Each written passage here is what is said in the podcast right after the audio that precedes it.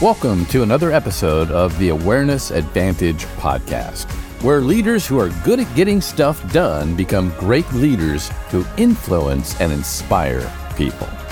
I'm your U.S. co host and best selling author, Kevin McCarthy, joined by my good friend, Canadian business partner, and best selling author, Liki Lalji. If you have not yet done so, click subscribe so you never miss an episode. And now, the Awareness Advantage podcast we're just starting to bring up a conversation about pressure and the difference between external pressure and internal pressure. What is the what are the external pressures we deal with? Lots of them, right? Just throw out some of those external pressures. Maybe start with the idea of uh, pressures at work. What kind of pressures are we under at work? Deadline. Deadlines. Yep, the big one. Interpersonal communication. Hmm. Yep. You ever felt the pressure of, uh, of that one person that you have continual conflict with and you see him coming from the other end of the building? Uh oh. Of course, now we're in a virtual world, so just shut off your video, right? What other kind of pressures do we fall uh, prey to? Family, commitment. Mm-hmm. What other kind of pressures? And by, and by the way, before I ask it again, there's something in the uh, the world of fraud investigation called the fraud triangle, and it's the three components, uh, for lack of a better word, that uh, when they the three of them come together, it it uh, creates the perfect recipe for some for an honest person to actually become dishonest. And pressure is one of those three areas. So when we get under pressure, with the uh, the fraud triangle when you get in pressure and uh, an opportunity exists and then rationalization happens those three things right there is a recipe for breaching your ethics even if you don't blatantly commit a fraud, fraudulent crime so pressure's huge Kevin, can you bottom line that somehow? That's a that's a really interesting point you just made. Mm-hmm. Say that a, in a different way because I can just see that in so many different ways.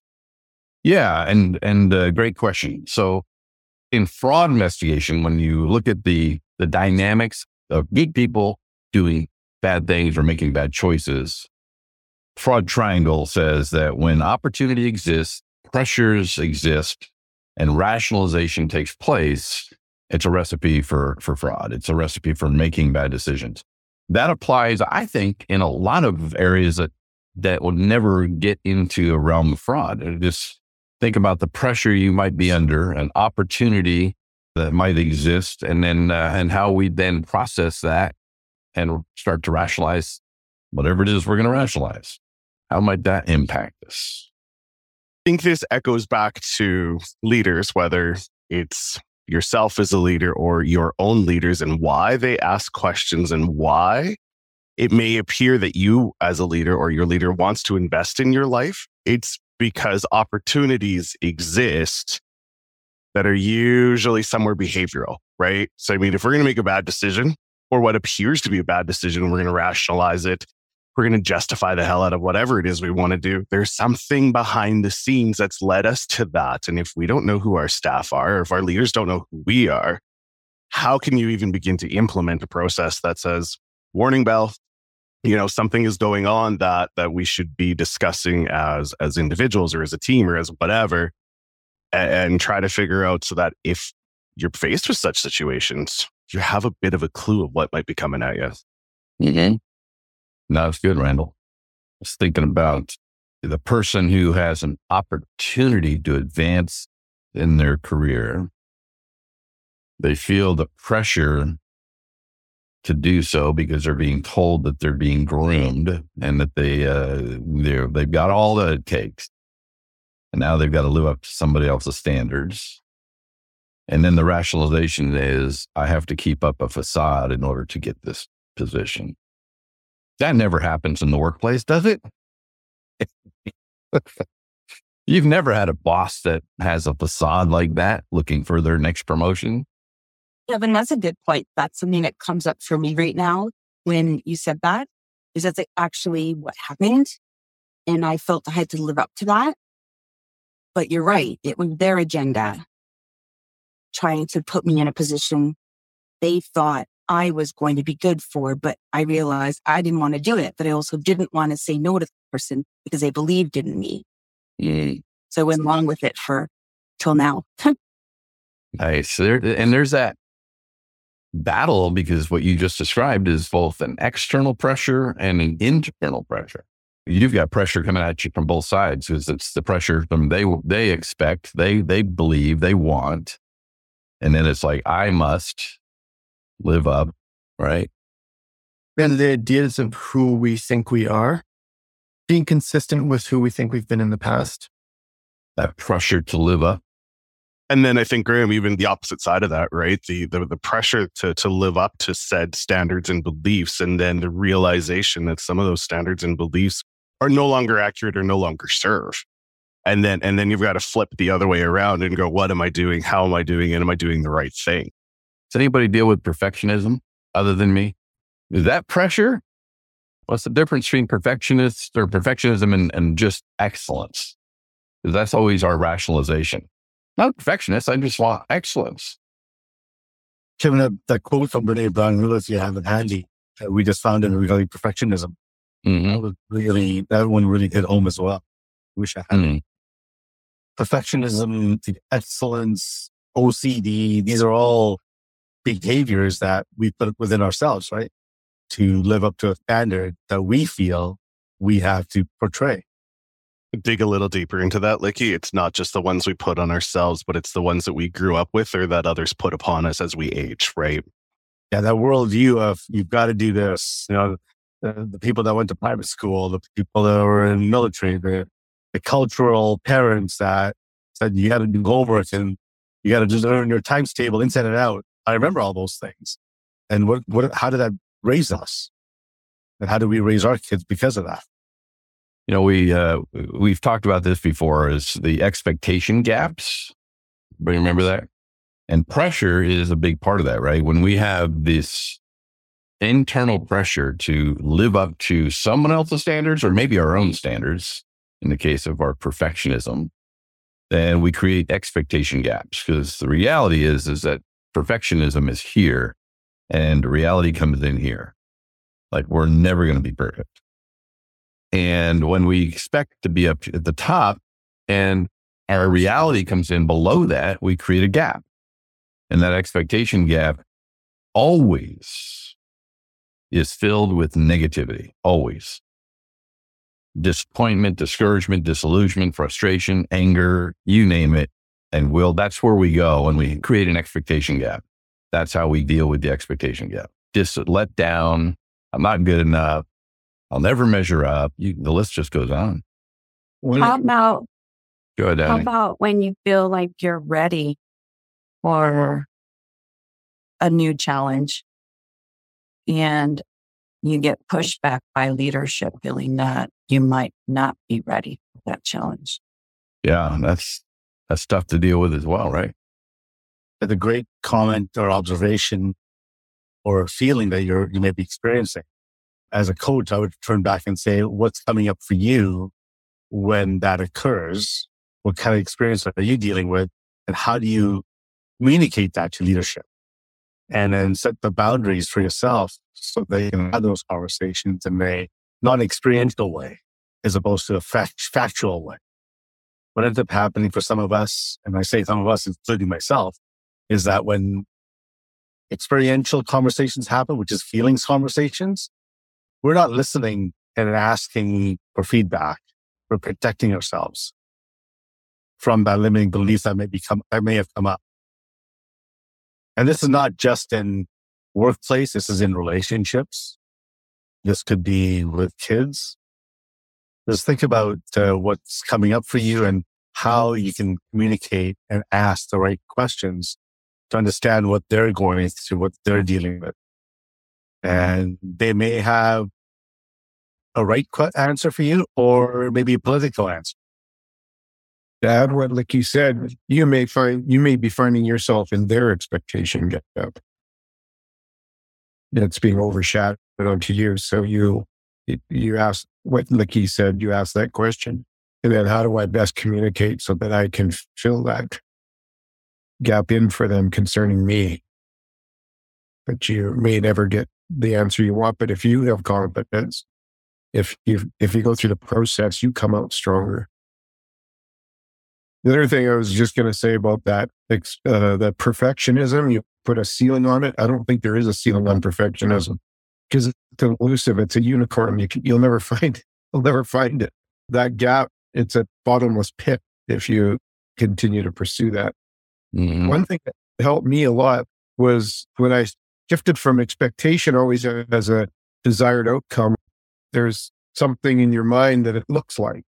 Um, I shifted from being uh, expecting to trying to anticipate because anticipate doesn't put a a form or a shape on it. It's just I had good anticipation about a project or a good anticipation about somebody, and so that I could remove the expectations that I might my gap might put on them.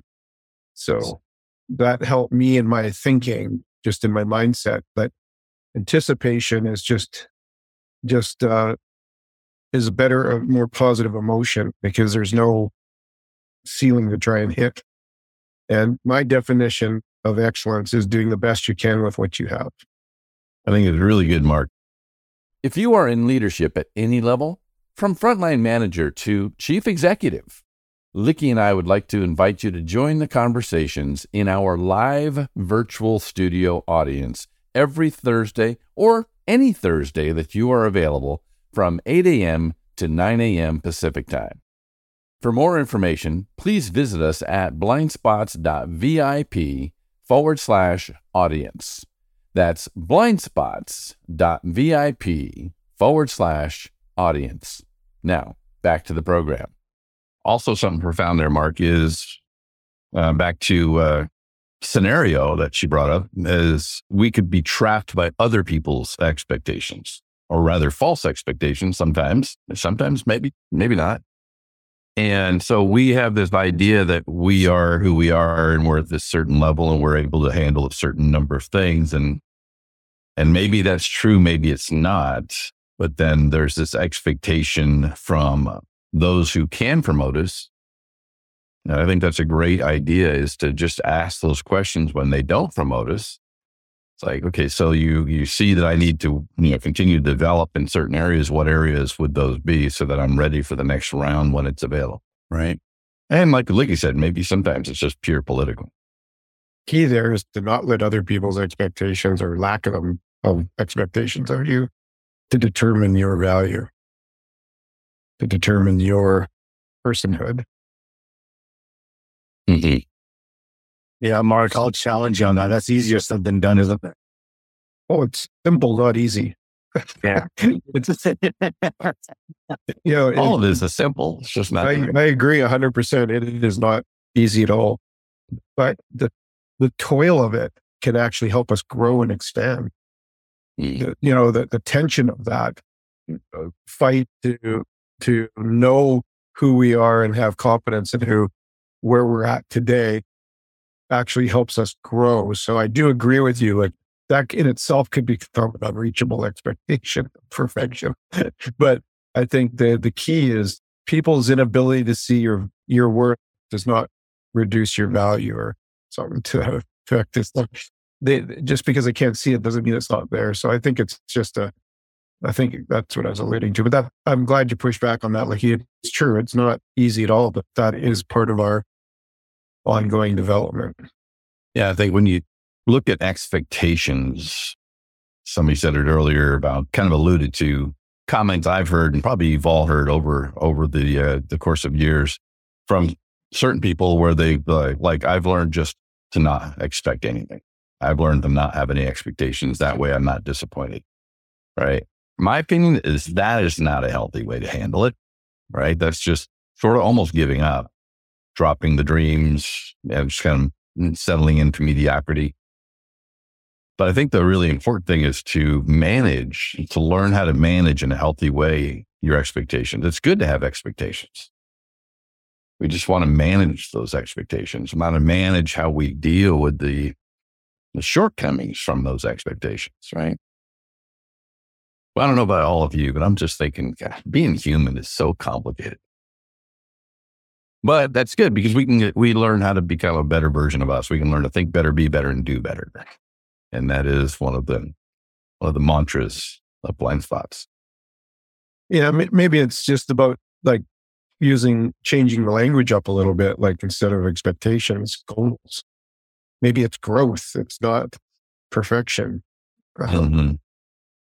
One mm-hmm. increase, you know, one percent idea where I'm going to improve one percent every every day or every week or every month or whatever it is. I want to challenge that just briefly, Mark. I, I agree. But then, uh, and this is going to be something I'm sure I've heard you say in a vast amount of other words. If your if your goal to improve by one percent every day, but you can't hit it that day, for whatever pressure, whatever thing happened in your day that you find yourself reverting or needing to like, nope, this is not a growth day. This is a recovery day.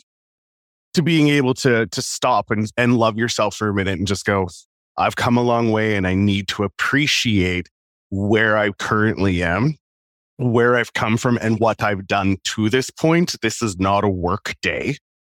This is a self love day. And I mean, we should be practicing stuff like that every day, but I think there are times we do need to stop and just go, today is not my day to do this thing. Right. I, I had a conversation. Sorry, Mark, go ahead. Nope, I said that good. Had a conversation with, with uh, an up and coming business owner. And, and he is, he's, he's buying out a business. Owners are retiring. Long story short, we were having a conversation about staffing and about people and about love and knowledge and trust and respect and all these wonderful things. And he said, Well, if my staff isn't operating at 100%, I'm not sure that they're the right staff. And I'm like, Dude, by the time they got to you, they've already wasted 20%. They've been up for two to three hours getting dressed, making sure they've got whatever they need to get through the day, shower, the clean, whatever your morning process is. They've already dedicated that amount of time to you that by the time they show up and walk through the door and sit down at, their, at your computer to do their job for you, they're not at 100%. There's been a commute, there's kids, there's dogs, there's sick, there's all these other things have happened by the time they've arrived at your desk.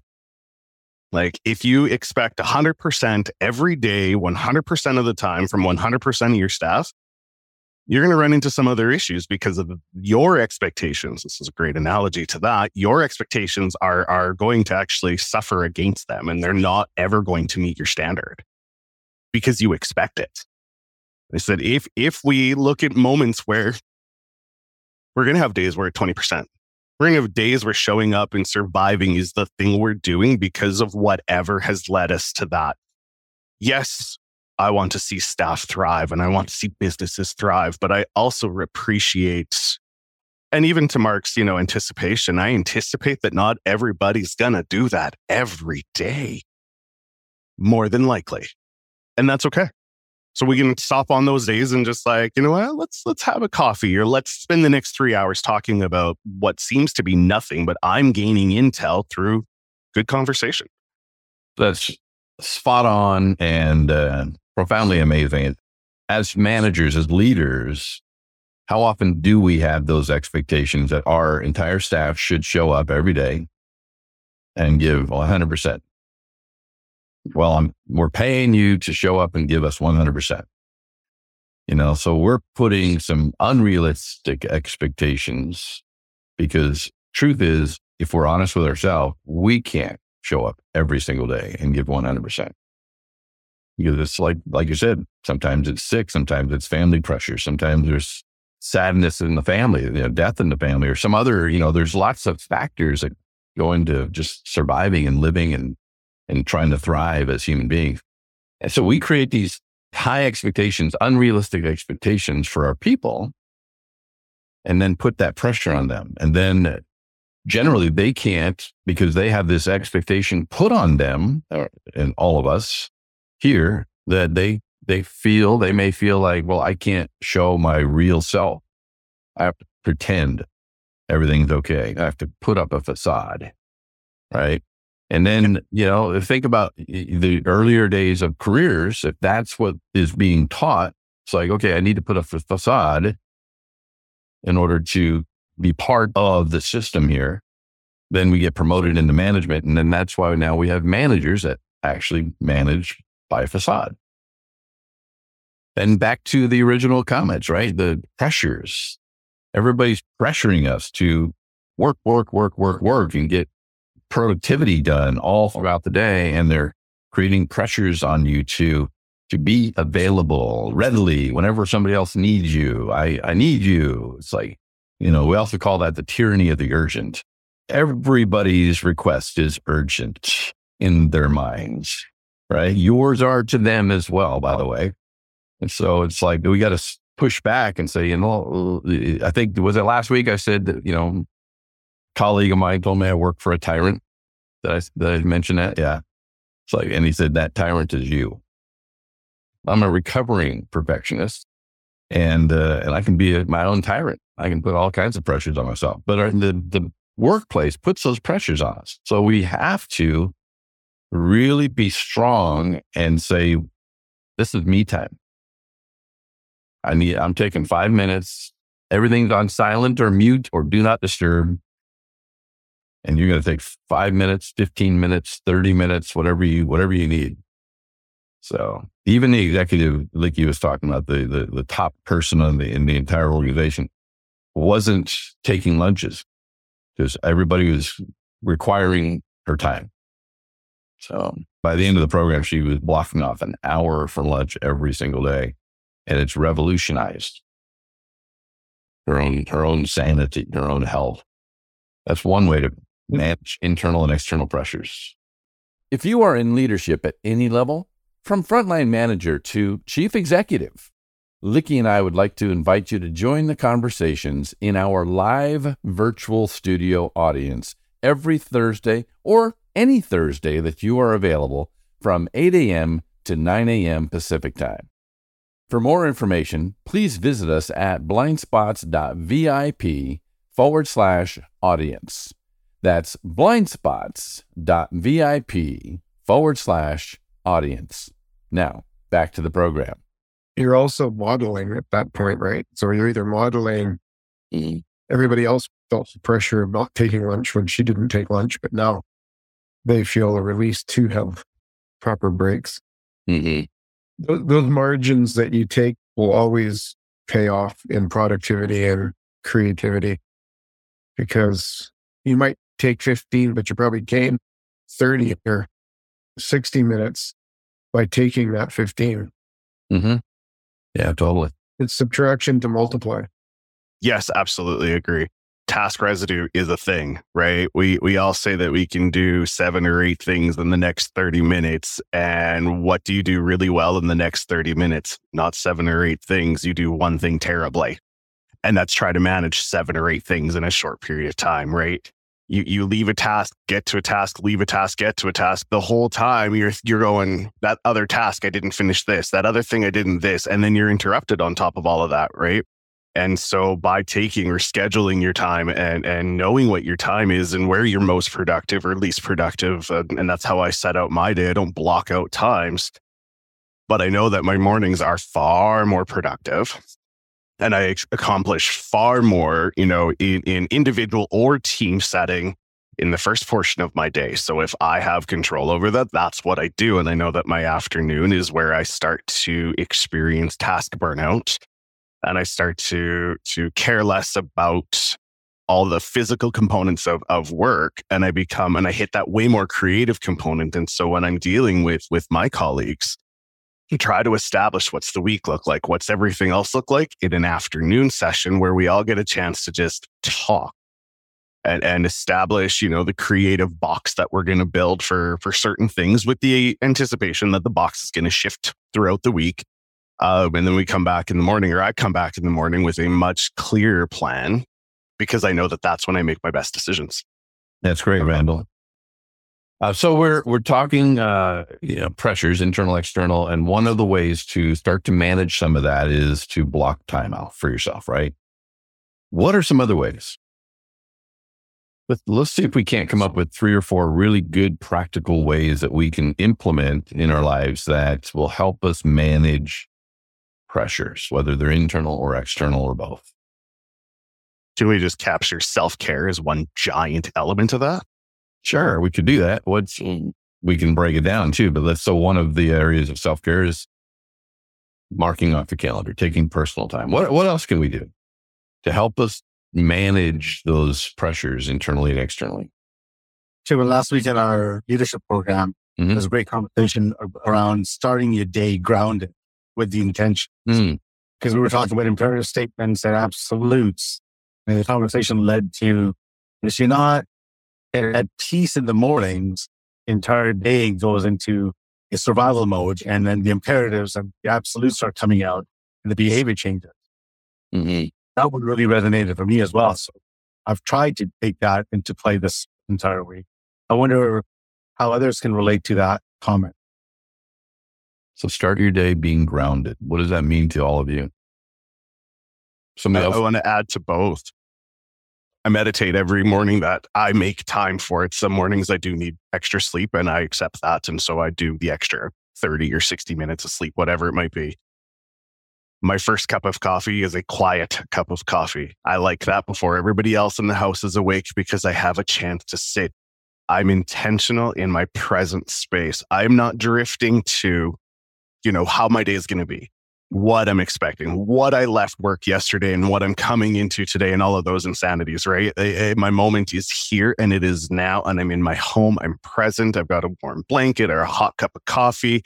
And I move into my meditation space because I've allowed just to, this is where I am. Uh, there's, there's 18 hours ahead of me of who knows what right now is here. Mm-hmm. It's good, Randall. exercise can be a big one. I don't know if someone's mentioned that, but that one I really noticed for myself. If I go too long without exercising, I just get really tense and angry. And the other day, I noticed in the morning I was just in a bad place, and I was like, I, I'm just going to go to work half an hour later. I have to exercise, otherwise, I'm going to be a miserable person to be around. Hmm. Nice. Good. Liki says, have a win list. Write down your wins. Hmm. Chelsea, be thankful for who and what you have in your life. That's huge. But Kevin, how is all this related to perfectionism? Thinking back in the whole hour, I'm not sure if it's all related to perfectionism. Sounds like an absolute. Um, We started the conversation around expectations. expectations, Yeah. perfectionism. It, this all ties into pressure, really, what it's all said and done. Because if we're perfectionists, we're going to create pressure. If we're if we got high expectations that are unrealistic expectations, we're going to create pressure for ourselves and others. Right. If we have rigid thinking, we haven't talked much about, but that's you know these the belief system that things have to be a certain way. You know that does feed into perfectionism, but sometimes we, even if you're not a perfectionist, you'll have rigid thinking. We got to watch that uh, because all of this creates pressures. So, to me, in, in summary, would be we want to have aspirations, goals, dreams, and we want to, you know, it's it's not necessarily unhealthy to have certain expectations. We just want to manage, learn to take a breath, engage our critical thinking processes, and manage the feelings and the emotions, the you know, the disappointments, everything else that comes along with, you know, our expectations. I expect something, but I'm okay if it's it doesn't come out that way. You know, that's the way I'd like it to come out, but it's not necessarily how it has to come out.